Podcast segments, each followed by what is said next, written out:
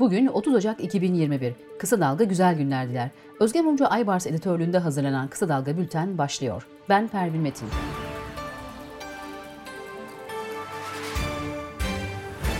...29 Ekim gücü. CHP İzmir Milletvekili Mehmet Ali Çelebi, Karabük Milletvekili Hüseyin Avni Aksoy ve Yalova Milletvekili Özcan Özel partiden istifa etti. Kendilerine 29 Ekim gücü adı veren 3 milletvekili 10 Aralık'ta kaleme aldıkları mektubu parti genel merkezine sunmuştu.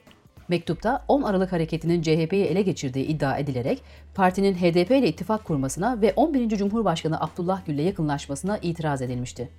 Kılıçdaroğlu da Cumhuriyet Halk Partisi'nde genel başkana mektup yazılmaz. Genel başkandan randevu alınır, gelinir, konuşulur yanıtını vermişti. Üç isim bu hafta içinde Kılıçdaroğlu ile bir araya gelmiş ve mektupta dile getirdikleri rahatsızlıklarını yüz yüze ifade etmişlerdi. Üç milletvekilinin Muharrem İnce'nin kuracağı partiye geçmeleri bekleniyor. İstifaları değerlendiren CHP Grup Başkan Vekili Özgür Özel, bir siyasi partiye ve onun mücadelesine olanca zararı vererek ayrılmaya dönüşen ifadeleri üzülerek takip ettik, dedi. Sayıştay'ın denetleyemediği Türkiye Varlık Fonu'nu İngiltere merkezli şirket PricewaterhouseCoopers denetleyecek. Denetlenecek şirketler arasında kamu bankaları, THY, PTT gibi stratejik kurumlar yer alıyor. 2018'de fonun McKinsey'den danışmanlık hizmeti aldığının ortaya çıkmasının ardından Cumhurbaşkanı Erdoğan biz bize yeteriz demişti. Gezi eylemleri sırasında Berkin Elvan'ın Ok Meydanı'nda gaz fişeğiyle vurularak öldürülmesi davasında savcı mütalasını verdi. Savcı tek sanık polis memuru Fatih D için olası kasıtla öldürme değil, çok daha az ceza öngörülen bilinçli taksirle öldürmekten 2 yıl 8 aydan 9 yıla kadar hapis cezası talep etti. Duruşma 18 Haziran'a ertelendi. TBMM Deprem Komisyonu'nda kentsel dönüşümün finansmanı için faizin yasak olduğu İslami finans ile genellikle şeriat uyumu tahviller olarak da adlandırılan sukuk uygulaması önerildi. Cübbeli ve sarıklı kişilerden oluşan bir grup Beyoğlu'nda seks işçilerinin bulunduğu sokakta tebliğ yaptı.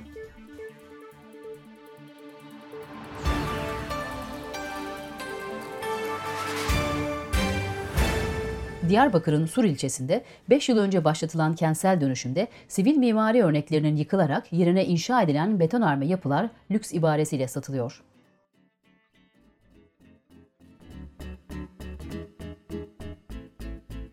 Cinayetten müebbet hapse çarptırıldıktan sonra firar eden Metro Turizm'in sahibi Galip Öztürk'le Interpol tarafından kırmızı bültenle aranan sanal bahis çetesinin elebaşlarından Derkan Başer, Gürcistan'da buluştu.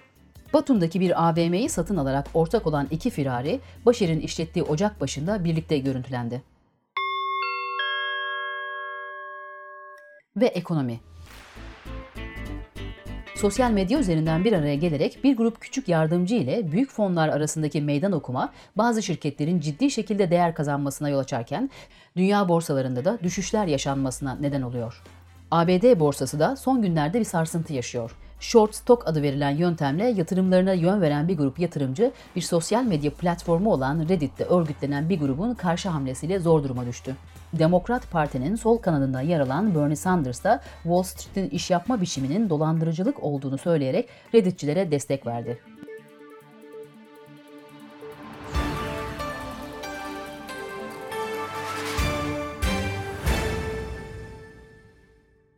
Ekonomideki gündem fiyatlardaki pahalılık ve artan yoksulluk. Ücretli her 100 çalışan 50 işsizin bakımını üstlenmek zorunda. Çalışan başına düşen ihtiyaç kredisi borcu bir yılda %48 arttı. Yoksullukta ücretli kesimlerin yanına eklenen küçük esnafın durumu ise sorunu yaygınlaştırıyor. Hükümet ise sorumluluğu zincir marketlere ve esnafa yıkma eğiliminde. Cumhurbaşkanı Erdoğan, esnafımızın gerek sebzede, meyvede hatta bakliyatta çok ciddi fiyat farklarının olduğunu görüyoruz. Esnaflarıma sesleniyorum. Bu süreci böyle devam ettirecek olursanız çok daha ağır cezalar sizleri bulabilir, dedi. Hazine ve Maliye Bakanı Elvan da fahiş fiyata karşı erken uyarı sistemi kurulacağını açıkladı. Koronavirüs salgını sırasında 2009 küresel krizine göre 4 kat daha fazla istihdam kaybı yaşandı. Uluslararası Çalışma Örgütü ILO, 2020'de küresel olarak çalışma saatlerinde %8.8 azalma olduğunu açıkladı. İklim Değişikliği Performans Endeksi 2021'e göre hiçbir ülke Paris Anlaşması hedeflerini tutturmada başarılı olamadı. Türkiye zayıf, AB ise kısmen başarılı olarak değerlendirildi. Dünya haberlerine geçiyoruz. Alman Federal Meclisi Türkiye'ye silah ambargosu uygulaması teklifini genel kurulda gündemine alıyor. Muhalefetteki Yeşiller ve Sol Parti tarafından hazırlanan iki ayrı önerge meclis gündemine sunulacak. ABD merkezli bir insan hakları örgütü, Yunanistan'ın sığınmacılara kötü muamele ve taciz uygulamalarını belgeleyerek soruşturma başlatılması için Uluslararası Ceza Mahkemesi'ne başvurdu.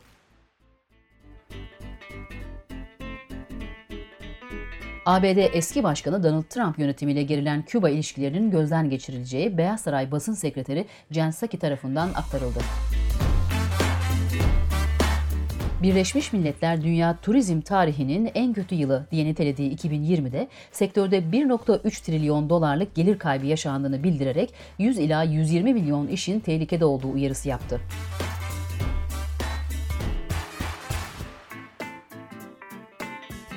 Polonya'da Anayasa Mahkemesi'nin kürtaj yaptırma koşullarını zorlaştıran kararı yürürlüğe girdi.